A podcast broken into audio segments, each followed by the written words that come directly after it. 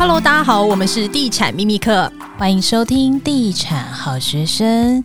这一集呢，要讨论的主题依旧是现在地产圈的头条，也就是在今年一月十号，立法院三读通过的平均地权条例。我有听到小道消息说呢，这个四月呢就要上路了。不过，平均地权条例真的是让房价恢复正常的万灵丹吗？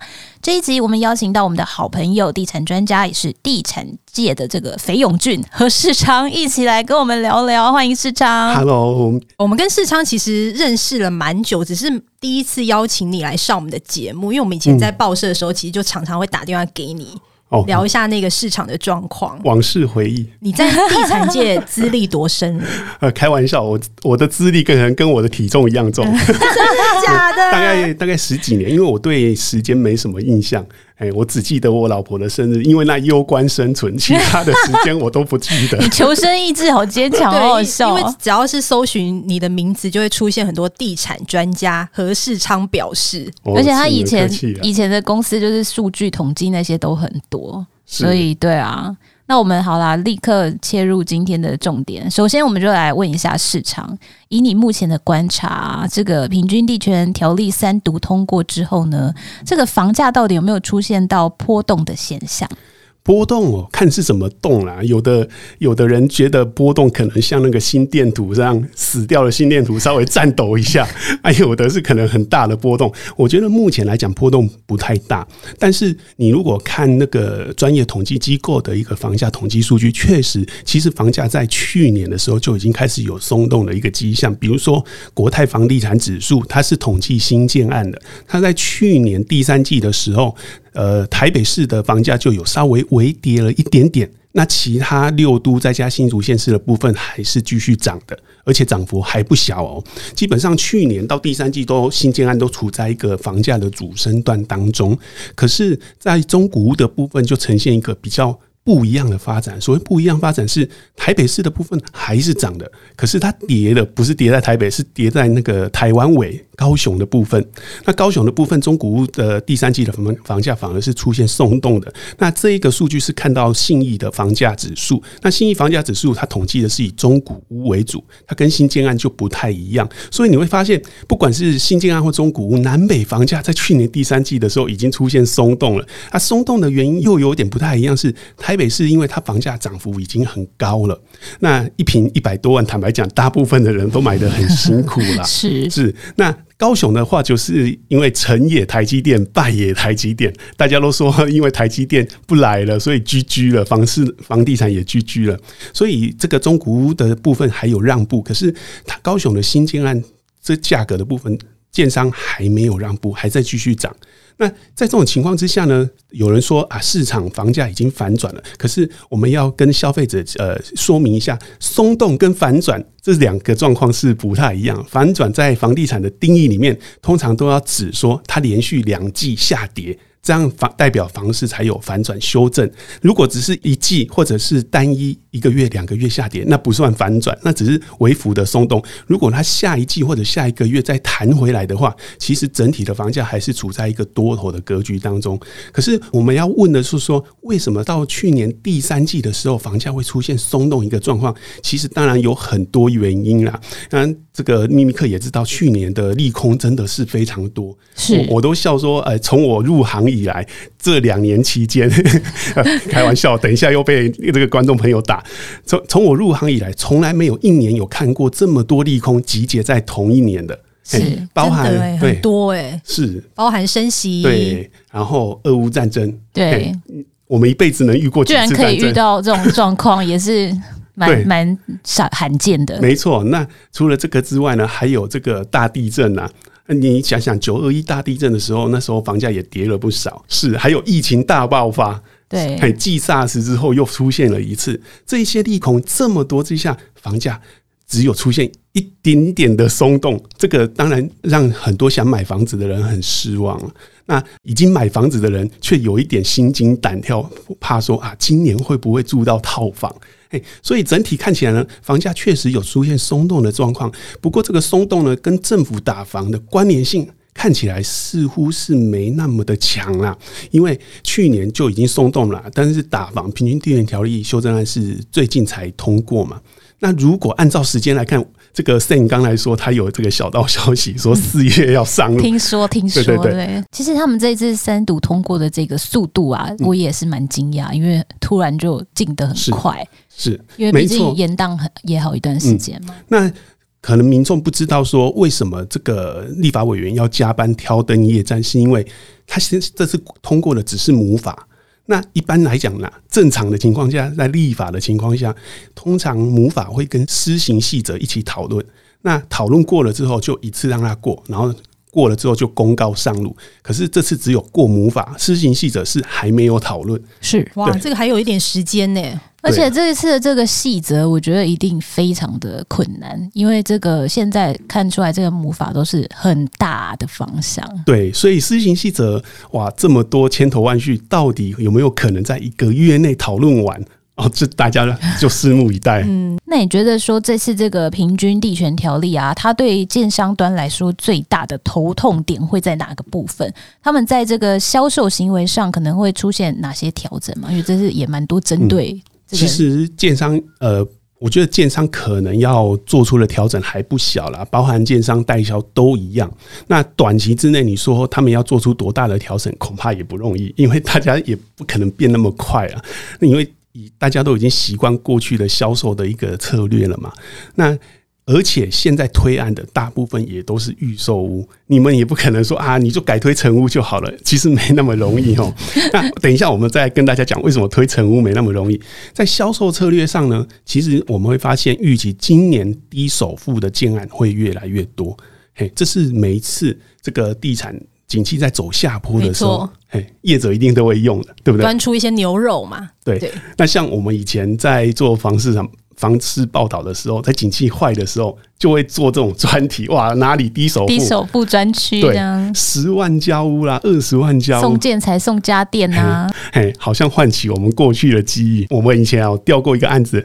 发现过一个案子蛮有趣，他要求说，所有的住户，你都要来买房子的住户，你要在签约之前，你要准备良民证才能签约。为什么？为什么要良民证啊？其实我觉得挺不错的啊，他可以帮你先筛选好住户啊。是啊，但是你就知道，哎、欸，有些人呢看到这个就会很生气啊，因也也许有些人他有一些过去的历史，黑 历史。就会很不满，当然对很多大部分的这个良家妇女来讲，对于买这种房子，她就觉得很安心。所以市场在不好的时候，其实就是花招百出。那刚才讲的良民证是很少见的，那低首付是比较常见的。啊，至于建商为什么做低首付，是因为买气确实比较差。他为了让预售比较好卖，预售的最大的优势就在于它的付款是最灵活的，对，它可以慢慢付。那另外一种还有更有趣的就是，它把这个完工期拉得很长哦，非常非常长。哎，一般我们买预售这个完工施工期大概是三到四年嘛，以前啦。一般来说，对。对，那现在呢，普遍建案都是五年，五年起跳，不想付那种延迟的违约金啊。嗯，是。然后还有甚至有出现十年、十二年。哦，十二年这个就太经典了，真的很夸张。盖一个房子比生肖轮一轮还要久。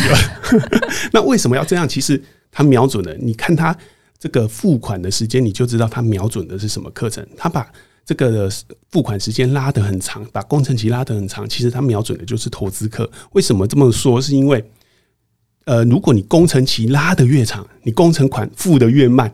哎，比如说你工程款 total 是十五万嘛，哎，十五趴，那十五趴的话，如果你工程期是三年，他如果工程期盖到三分之一，他就收五趴，那分三次收。那如果是十年的话呢，他三年收一次工程款，哇，那能缴起来非常轻松。我觉得那十年那个景气的变化就不已经不知道变化到哪里了。是，所以这是一个很有趣的地方啊。反正他就是主要用这种压低付款。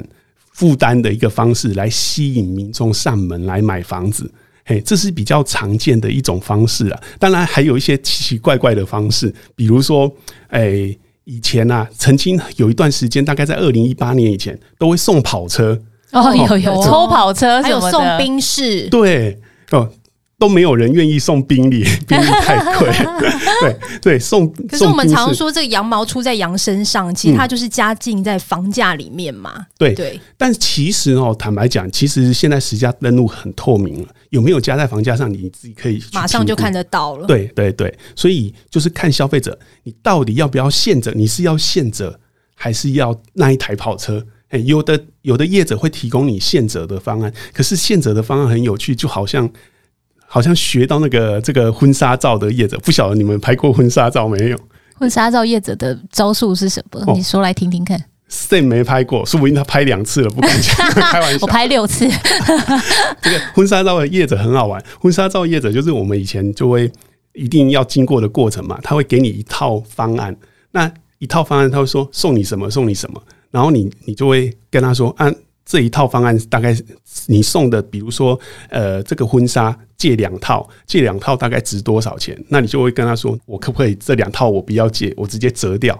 你想了没？没这种事。他如果他会跟你说，这送这两套大概值三万，如果你要现折的话，就只能折一万。哦，嘿，像这种高报价然后低折扣的方式啊，嘿，所以其实呢，民众在买房子的时候，如果你要现折。业者也不是笨蛋，他其实也有配套的方案，不是说啊，这一个表面价值是多少，你就可以现折多少，嘿，没有那么简单。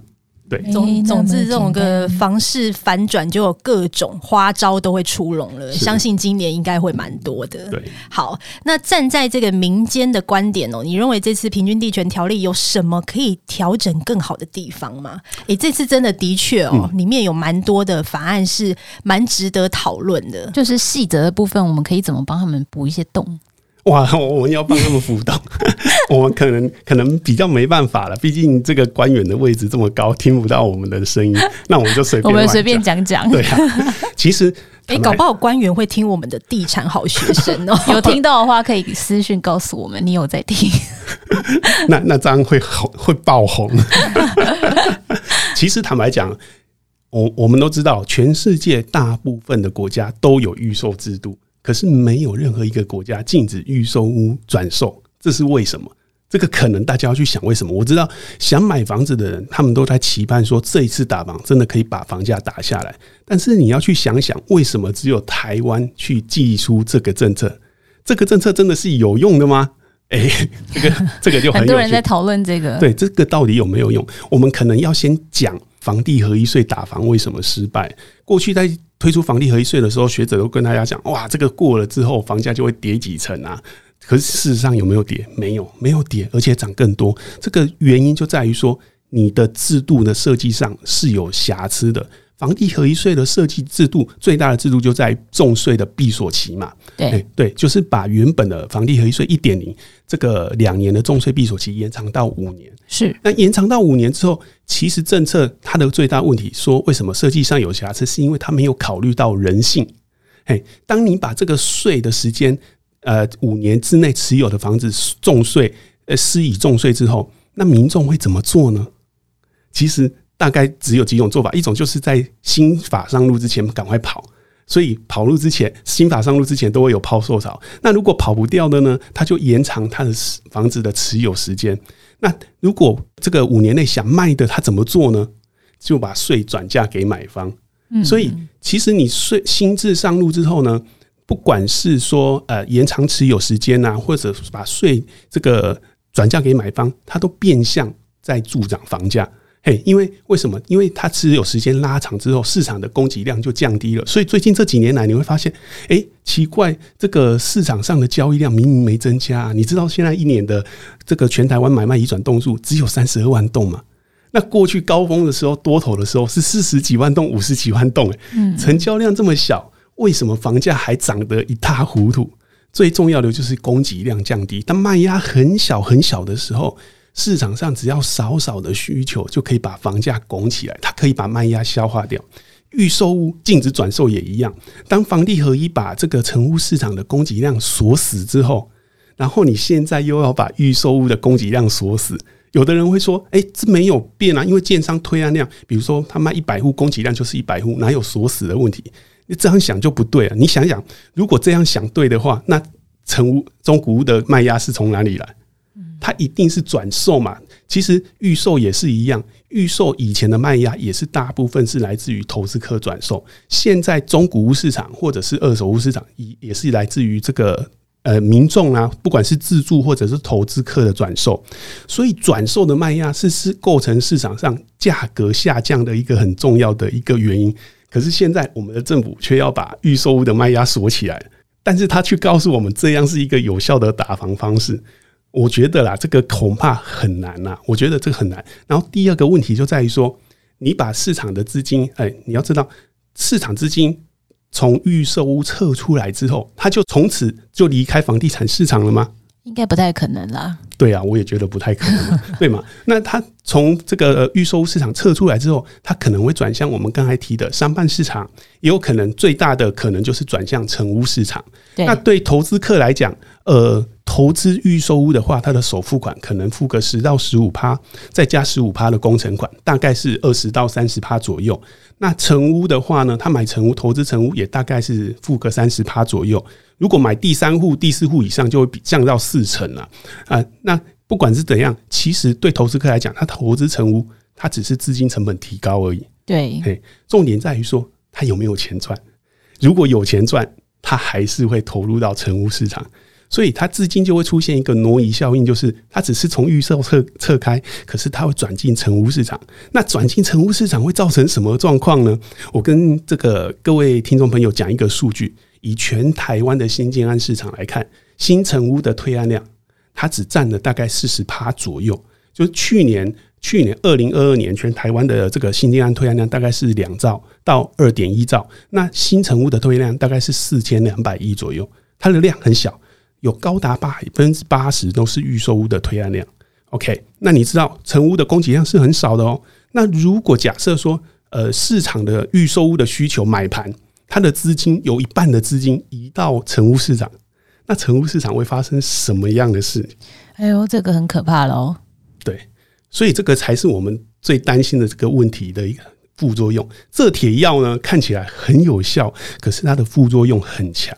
假如说资金真的大举移到成屋市场，而成屋市场在经过短暂的阵痛期之后，如果它的房价反弹的话，那接下来它可能变成成屋市场可能会变成整个房价的领头羊。过去我们知道预售屋市场是资金的停泊处，它是市场的领头羊，它的价格比成屋还要贵，尤其是台北市，台北市的预售屋的价格比成屋大概贵十趴左右。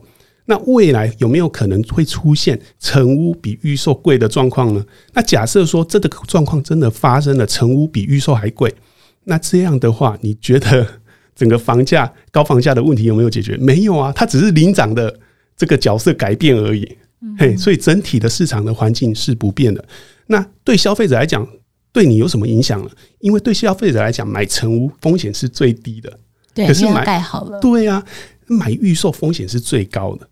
可是呢，你接下来如果依照过去的状况，成屋是比较便宜的哦。成屋比较便宜，风险又比较低。你买成屋，对，当然对自住客是有利的啊。可是你未来你买预售屋的价格是比预售还贵，你觉得你真的赚到了吗？所以这个是可能大家要想想的问题，要考虑到人性，还有整个市场的发展。对，因为反正现在细则正在处理当中嘛，那希望就是大家官政府官员也有听到我们今天这这一期 讨论的内容。那最后呢，还是要请市场分享一下，就是哎、嗯，因为近期还是一直都会有呃购物客有买房的需求嘛。那你觉得如果他们最近有想要进场的话呢，嗯、就是有没有什么特别要注意的地方，还是说哎有哪些特定的区域或者是哪一种类型的物件有机会可以捡到便宜？呃，我。要捡便宜的话，我我会问消费者说：你可能要先思考自己需要什么样的物件。如果你是要你买的是预售屋，那最好在这个新制上路之后再去考虑预售屋。为什么？因为现在已经没有逃命潮了。大家知道，现在要定的是日租条款，所以在这个新法上路之前，不像房地合一税会有逃命潮，你要捡便宜的几率是比较低的。但是问题在于说，呃，虽然没有淘米草，但是投资客躲得过初一，躲不过十五啦。因为今年一开始我们就要就有讲，今年的房价应该是顺势修正的，所以到了下半年，修正的幅度可能会比较明显。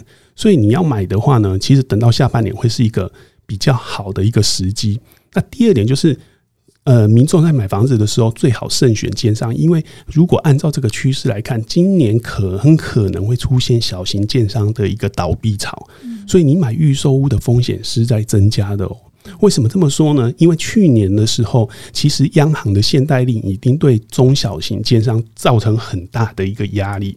那为什么造成很大压力？是因为小型建商、中小型建商普遍出现两到三成的资金缺口。那这种两两到三成的资金缺口，你想，如果一个案子的总销是十亿的话，它的资金缺口就是两到三亿。那他要怎么去补足两到三亿呢？要到处找钱嘛。可是问题就在于说，银行现在都普遍在紧缩银根当中。可是如果今年呢，银行紧缩银根的趋势不变的话，而预售屋销售速度又变慢的话，对小型建商来讲，它几乎可以说是双重打击。因为它的预售屋的销售量如果没过半，可能连银行更不愿意借他钱。哎，那他借不到钱，然后房子又卖不掉，你觉得 建商还撑得下去吗？很多建商可能撑不下去，所以今年小型建商的倒闭潮真的是蠢蠢欲动，这个不是空穴来风。所以你在买预售屋，在讲捡便宜的时候，还是要考虑好风险。然后第三个就是说，你要捡便宜的标的呢，可能跟过去不太一样。你要想。上预售屋这个新制上路之后，你要捡便宜的那个期望，可能跟房地合一税那个期望不太一样。因为等到新法上路之后，这个预售屋转售是完全禁止的，你是捡不到这一部分的便宜的。嘿，所以说，呃，你你以后要捡便宜，可能要从建商端捡便宜的几率会比较大一点。那以前之前像呃，最近不是很多人说啊，有些从化区推案量很大啊。那推案量很大，会不会有捡便宜的机会？其实就要看它的建商的组成的结构，不是说每一个从挖区都有机会。难道你期望说宝咖咖会倒吗？这 个 他们要倒应该比较难。欸，他们现在价格也蛮蛮贵的哦。对，就其实。你要现在要捡它的便宜也不容易啊，可能在路上捡股的机会都比捡便宜的机会还高，所以你不要有过多的期望。但是我会建议消费者说，如果你要捡便宜，真的勤看房、勤做功课是很重要的。比如说，你常常听好学生的这个节目啊，而且你常常去看房子啊，这是很重要的一点。像我些我的周边有一些朋友，就常常问我说：“啊，我现在要去哪里买啊？哪里买？”其实他们想要做的就是伸手牌啊。当然，对我们来讲，就是跟你讲而已。可是重点在于说，大部分的人你没有其他专家可以咨询的时候，看房子一直去看房子，从早看到晚，看到死看到老，就是你最大的功课。你想想，如果你看好房子，能够真的、真的、真的可以成功捡便宜，你至少可以捡到，也许是上百万的这个便宜的差价。难道不值得你花一整年的时间去做这个功课吗？对啊，你不不要想说你伸手牌就可以捡到便宜，那个便宜的房子会从天上掉下来。你要看好功课，看好功课的一个原因就是累积你的看房子的经验。你看了就知道这间房子适不适合你，这间房子有哪里有问题。第二个就是看房子呢，你可以累积你的中介人脉的资源。如果这个中介跟你很麻吉的话，他在好物件还没上架的时候就先跟你讲。这也是一个你得到、你捡到便宜的一个门道之一。另外一个就是，你到销售中心，在现场上留下资料。当然，留下资料，小姐一定会三不五时的 call 你，觉得很烦。可是，她如果降价的时候，会不会 call 你？也会 call 你嘛。所以，这个就是我们捡便宜的一个好时机。但是，前提就是你要出门去做我们刚才讲的那些事情，而不是等在家里。是。对，我的确觉得就是看房，其实它必须要经验上的累积啦，而且这个时机点反而我觉得是一个进场看房的很好的一个时期哦，大家千万不要把这件事给忽略掉了。没错，对，那下半年我觉得啦，也是一个呃观察市场很好的一个指标，所以大家可以再观察一下目前的房价有没有变动哦。那如果你是自助客的话，下半年进场会是比较好的一个时机点。我觉得对购物客来说，可以遇到盘整期都是幸运的，没错。我自己是自住客哦，我真的觉得房价这一两年的确是涨得太夸张了。对，是啊，是涨得太夸张，可是它就回不去，怎么办呢？我们能怎么办呢？好，我也希望就是房价能够回归到比较正轨的价格啦，让真的很想买房子的人也可以圆这个梦。那我们也非常谢谢世昌来上我们的节目，谢谢。好，那我们就下次再见喽，拜拜。